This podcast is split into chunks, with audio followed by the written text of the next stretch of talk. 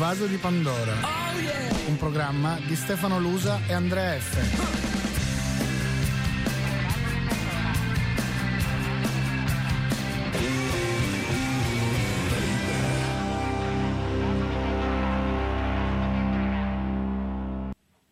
Buongiorno e benvenuti al consueto appuntamento del venerdì con il vaso di Pandora. Partiamo subito, partiamo subito con la eh, Turchia, terremoto catastrofico, moltissime le vittime. Per capire com'è la situazione noi abbiamo in linea Dimitri Bettoni di Osservatorio Balcani e Caucaso che saluto, buongiorno. Buongiorno a tutti voi. Allora Dimitri Bettoni, come sta andando la situazione e soprattutto quali sono le speranze di trovare dopo tanto tempo ancora qualcuno in vita?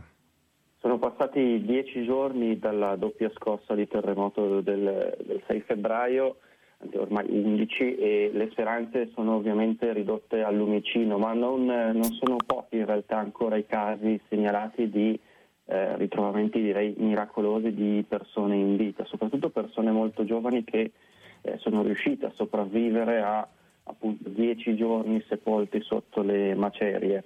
Ovviamente più passa eh, il tempo e più in realtà quello a cui si assiste è in realtà il disseppellimento di persone ormai eh, che hanno perso la vita. Sono, eh, ultimo conteggio delle autorità sono 38.400 le vittime, quindi un numero davvero impressionante, questo nella sola Turchia. La situazione invece nella vicina Siria, nel nord della Siria in particolare, eh, i numeri sono inferiori, eh, quelli ufficiali ovviamente, ma la situazione appare ancora più drammatica perché l'assenza di un coordinamento e eh, di una struttura eh, statale di, di intervento eh, sta rendendo la, mh, ancora più drammatico e difficile l'arrivo dei soccorsi e degli aiuti perché più passa il tempo più si assiste ovviamente a, eh, ad altre, un'altra crisi che è quella dei sopravvissuti.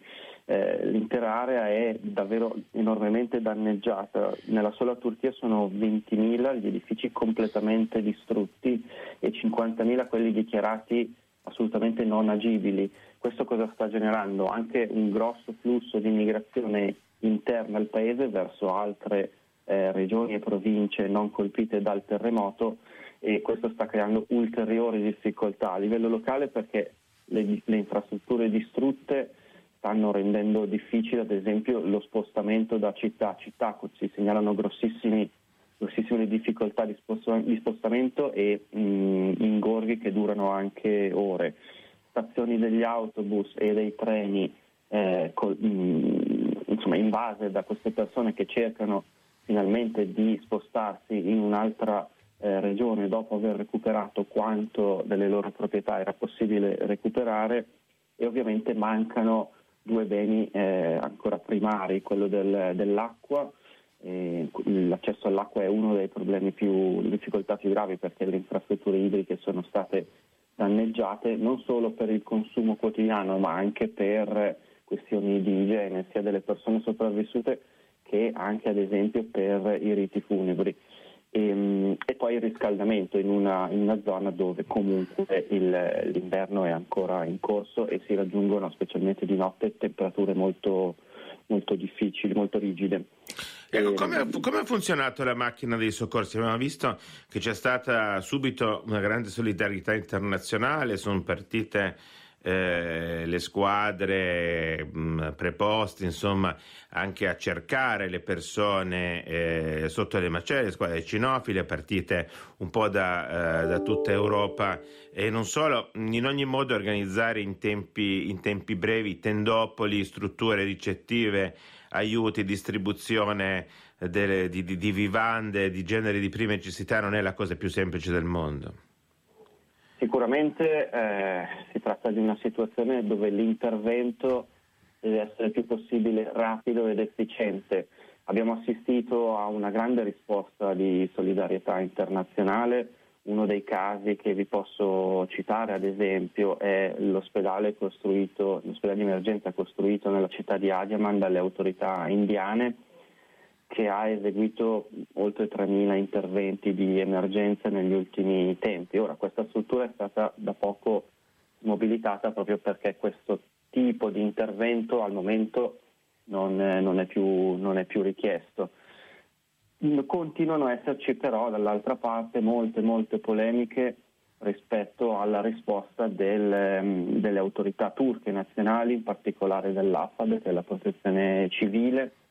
E parlavo giusto con un caro amico stamane eh, che vive nella, nella, zona e mi diceva la verità è che abbiamo assistito alla scomparsa di molte molte persone che eh, per, quello, per quello che vediamo potevano essere salvate se si fosse riusciti ad intervenire in modo più, più rapido.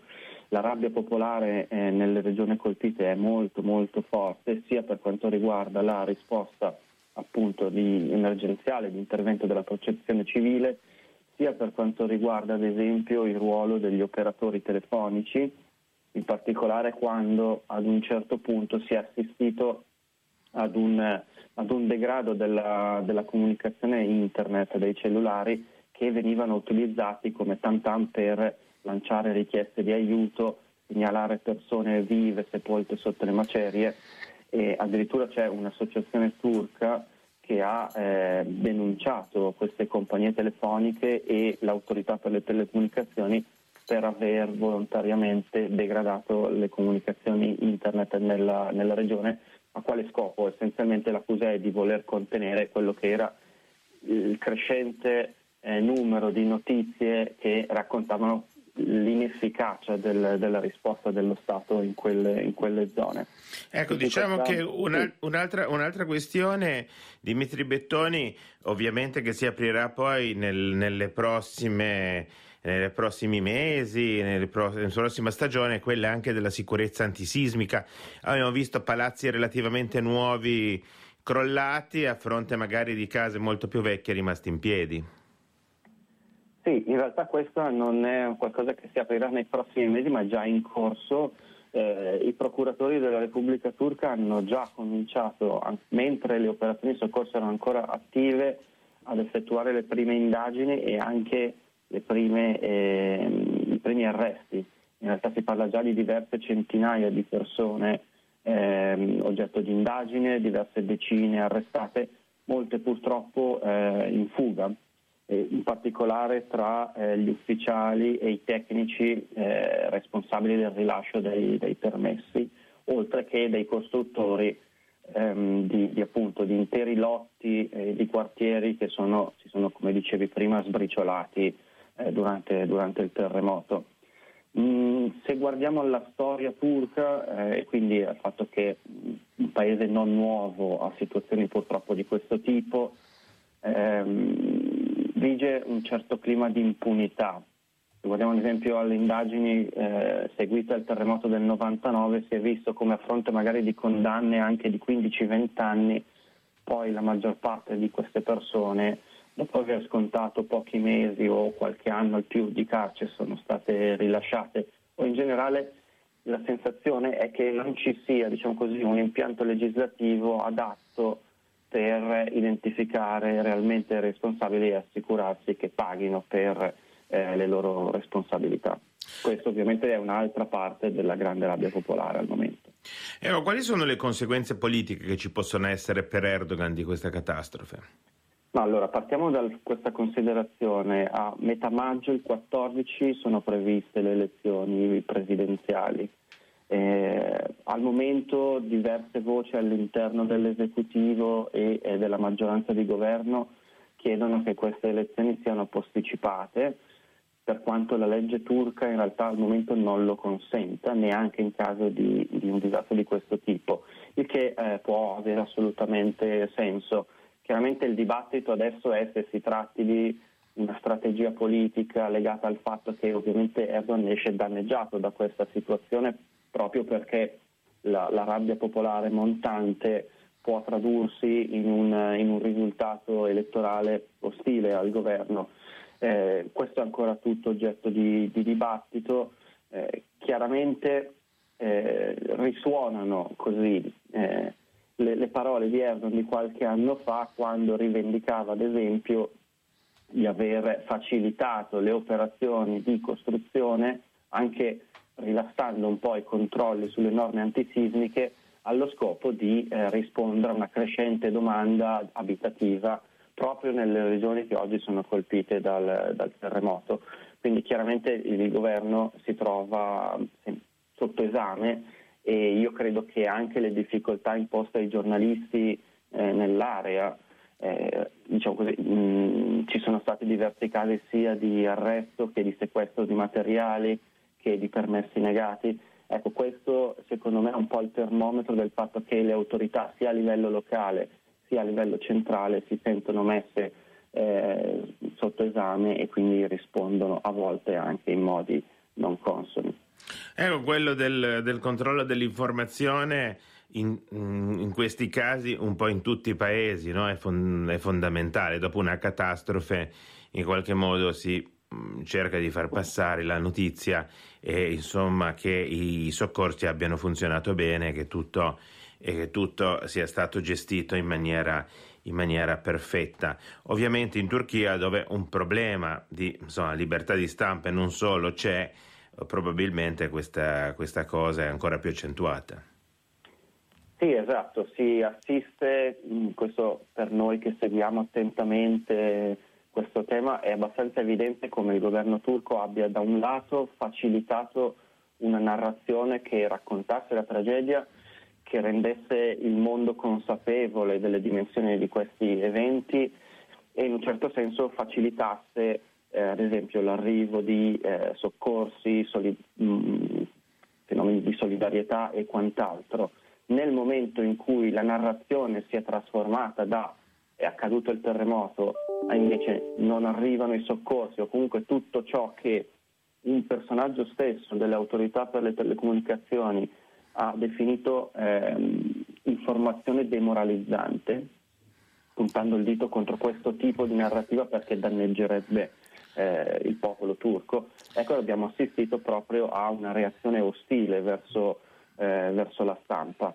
Questo è anche uno dei primi casi, diciamo così, grossi casi in cui vediamo all'opera l'ultima legge, cosiddetta legge sulla disinformazione, eh, inaugurata l'anno scorso in Turchia, e vediamo che ad esempio diversi giornalisti turchi sono stati tratti in arresto o denunciati per i loro post che, eh, con, con, accuse che vanno dall'incitamento all'odio piuttosto che alla mistificazione rispetto al, alla realtà. Questi sono diciamo così, i due capi d'accusa, se vogliamo così chiamarli, principali. E, e questo è ovviamente un grosso problema perché è una legge che per, per disinform- il reato di disinformazione prevede condanne anche penali da 1 a 3 anni e si tratta chiaramente di un'applicazione di una legge che fin dall'inizio era stata definita una grande legge bavaglio. Ecco, mh, mm, eh, legge bavaglio ovviamente nei confronti dei giornalisti eh, in Turchia che sono un po' nel mirino delle autorità eh, da sempre, così come, così come gli oppositori, no? in qualche modo eh, Erdogan eh, è l'ennesima democrazia autoritaria eh, di questa parte, di, questa parte diciamo così, di Europa e Asia, insomma. Sì, chiaramente eh, questa legge della disinformazione, come altre che regolamentano il mondo dell'informazione e della stampa, eh, sono state criticate sia a livello interno dal, dal mondo del giornalismo, dal mondo dell'esposizione, sia da tutte quelle organizzazioni che si occupano di giornalismo perché ehm, hanno un'intrinseca vaghezza interna rispetto alla loro applicazione. Anche alcuni giudici e procuratori si erano addirittura timidamente esposti in questo senso dicendo io non sono sicuro di sapere come po- posso applicare con rigore e certezza questa legge. Beh, ma insomma, uno, però uno, uno, dei, uno dei, degli strumenti, dei, diciamo così, dei, dei regimi autoritari è proprio quello di mh, dare insomma, alla normativa una certa vaghezza, no? di, di, non lasciare, eh, di, di, non lasciare, definite le cose troppo bene. L'abbiamo visto anche in altre, in altre parti del mondo, no? il fatto di, non avere eh, delle norme chiare, soprattutto mh, l'idea che ci sia un'arbitrarietà. Eh, mette il bavaglio più che non forse una norma assolutamente chiara. Sì, esatto, ha un triplice effetto, se vogliamo così chiamarlo. Da un lato il cittadino non conosce chiaramente i limiti tra legalità e illegalità e quindi si crea un cosiddetto chilling effect, cioè una, una reazione di comportamento più prudente e, e in questo senso più intimidita. Dall'altro la magistratura stessa si trova in difficoltà perché eh, un'applicazione eh, così arbitraria può porti in una posizione di eh, sfiducia nei confronti invece delle, dell'esecutivo. E poi c'è una parte della magistratura, diciamo così, più militante, più vicina a questi governi che chiaramente beneficia di questa mh, ampia interpretabilità delle leggi perché a quel punto se ne può davvero trarre un uso politico. Ecco, dal punto di vista, insomma, politico, il confronto con i veri e presunti eh, insomma, promotori del, mm, di quello che viene definito il colpo di Stato, i gulemisti sono ancora nel mirino di, di Erdogan. Lo sono, continueranno ad esserla, quella è una, chiamiamola così, una vecchia amicizia finita malissimo. E, ehm, dopotutto una vecchia amicizia durata per diversi decenni e di conseguenza cresciuta sia internamente che eh, all'estero, ad esempio, eh, dove diciamo, le scuole legate al movimento di, di Gülen erano uno degli strumenti di soft power della Turchia, di proiezione della Turchia verso il mondo. Eh, chiaramente dal 2016 in poi eh, si assiste a una strenua lotta tra eh, il governo centrale e il partito di Erdogan contro l'ex, contro l'ex amico, richiederà molto tempo ancora diciamo così, il raggiungimento di una situazione di assestamento in un contesto dove lo Stato di diritto è stato gravemente danneggiato, eh, chiaramente non, non, si raggiunge una situazione di pace sociale e di serena accettazione di un percorso storico digerito. Si assiste a tutta una serie di scontri intestini, vendette, lotte e, e quant'altro. Però su, sulle responsabilità di Guilherme rispetto, e del suo movimento rispetto al colpo di Stato si è scritto molto, molto ci sarà ancora da scrivere perché i punti oscuri rispetto a quella vicenda sono ancora davvero, davvero molti. E in questo senso, se proprio vogliamo fare la prima, prima critica che io potrei fare alle autorità turche, è di non aver permesso al giornalismo di fare il proprio lavoro in modo trasparente, in modo che secondo un, diciamo così, un, un, processo che fosse trasparente per tutti perché questa trasparenza garantisce che tutti siano d'accordo sui risultati, o almeno la maggior parte. Ecco, invece la censure e, e tutti questo tipo di strumenti rendono il lavoro di verità storica che il giornalismo per primo costruisce a fatica molto molto difficile.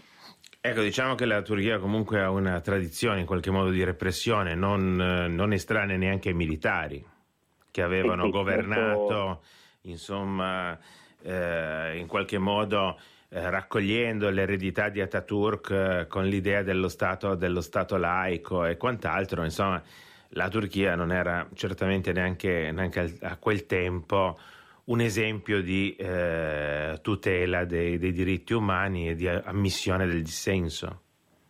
Sì, io dico sempre, buona parte degli strumenti che il governo di oggi utilizza per censurare il dissenso, reprimere la stampa e quant'altro sono strumenti nati ben prima che esistesse questo governo. E anche gli ultimi prodotti negli ultimi anni, la legge sulla disinformazione di cui vi parlavo, la legge internet di alcuni anni fa, eh, sono chiaramente nuove risposte all'innovazione tecnologica ma portano con sé lo stesso tipo di DNA ereditato, appunto, come ben spiegavi, dalla Turchia fin dalla sua fondazione. Se vogliamo davvero identificare un periodo di maggiore liberalità, eh, per quello che noi europei, occidentali intendiamo con questo termine, lo troviamo in realtà proprio durante i primi anni del governo Erdogan. Poi chiaramente questo si è rivelato strumentale e non genuino come, come tensione politica. Eh, però quelli sono gli anni diciamo così, di maggiore liberalità e maggiore ottimismo dove eh, sembrava possibile un cambio ehm, radicale rispetto all'autoritarismo intrinseco di un paese come la Turchia che oggi viene così definita, quella di ehm, autoritarismo competitivo, cioè dove esiste ancora una competizione politica, dove però eh, la forza di governo in carica occupa tutti gli spazi e rende ostacola questa competizione, chi vince piglia tutto, nel senso che acquisisce il controllo su tutta una serie di strumenti che democratici non sono. Ecco, gli islamisti comunque hanno messo radici in, eh, in Turchia, anche se la Turchia è molto lontana da altri, eh, da altri stati che in qualche modo hanno puntato verso, verso, verso, verso questo tipo di, eh, diciamo, di, di, di ordinamento no? e verso questo tipo di visione eh, politica. Insomma, la, Erdogan non è quello che i fratelli musulmani sono da altre parti. Sì, diciamo che ci sono rispetto all'Islam politico ci sono due tipi di considerazioni da fare secondo me.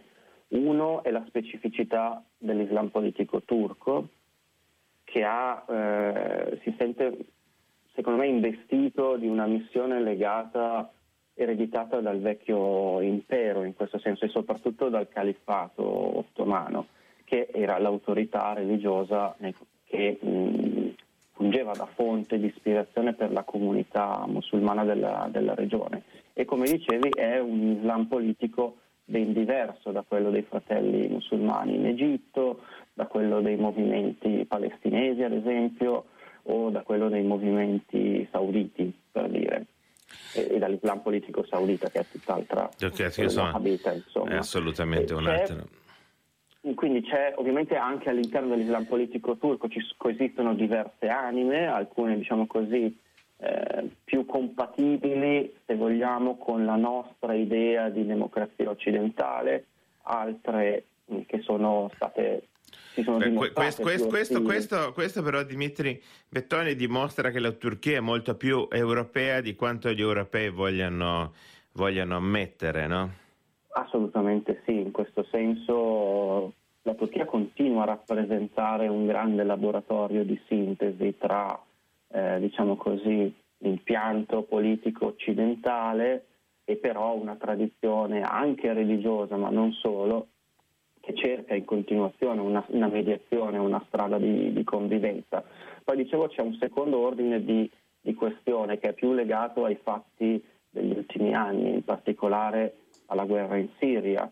La guerra in Siria ha attratto nella regione eh, l'interesse e l'azione di tantissimi gruppi eh, di Islam politico e anche di Islam armato e la Turchia è diventata in parte eh, diciamo così, un punto di riferimento anche per alcuni di questi, di questi movimenti e si è visto che il governo turco ha agito spesso col pugno di ferro, altre volte in modo invece molto più accomodante a seconda delle relazioni bilaterali che è riuscito a stabilire con queste, con queste forze. Senti, un'ultimissima cosa, invece insomma il, il, il sogno europeo non è nemmeno neanche più un sogno, mi pare. Il sogno europeo esiste ancora, ehm, soprattutto a livello di pancia della popolazione, io credo che eh, l'Europa continui a eh, rappresentare un punto di riferimento, non necessariamente un punto di riferimento ideale o idealizzato, anzi anche spesso criticabile, io credo ha ragione. Dal punto di vista politico le cose sono diverse, la Turchia è un paese scottato dal fallimento del, dell'allargamento dell'Unione Europea, ha vissuto vent'anni di frustrazioni e in questo momento oggi la verità è che nessuno ci crede più a quel tipo di allargamento, cioè alla possibilità che la Turchia entri al 100% a far parte dell'Unione Europea. Ci sono altri strumenti oggi in discussione, ad esempio se guardiamo la proposta francese di politica, ehm, di comunità politica, ecco quello è qualcosa che alle orecchie turche suona come più appetibile perché perché è un processo incompleto rispetto all'allargamento, perché non tiene conto delle molte delle richieste rispetto a diritti umani, armonizzazione degli standard legislativi, è invece un progetto più basato su una sorta di realpolitik che individua interessi comuni e li porta avanti. Quello dal punto di vista del, diciamo così, della leadership politica turca è probabilmente eh, la proposta di maggiore interesse arrivata dall'Europa, anche perché dall'Europa in questo momento non arriva altro. Grazie, grazie Dimitri Bettoni di essere stato con noi al Vaso di Pandora. Ci sarebbero anche moltissime altre cose da dire sul, sulla Turchia, anche sul ruolo nella Nato, con, con problemi con la Svezia, quant'altro, guerra, guerra eh, ucraina eh, curdi e così via, insomma ne parleremo magari un'altra volta. Grazie di essere stato ancora una volta vaso, al vaso di Pandora, ricordo Dimitri Bettoni, Osservatorio Balcani e Caucaso, un po' di musica, poi andiamo verso un altro argomento.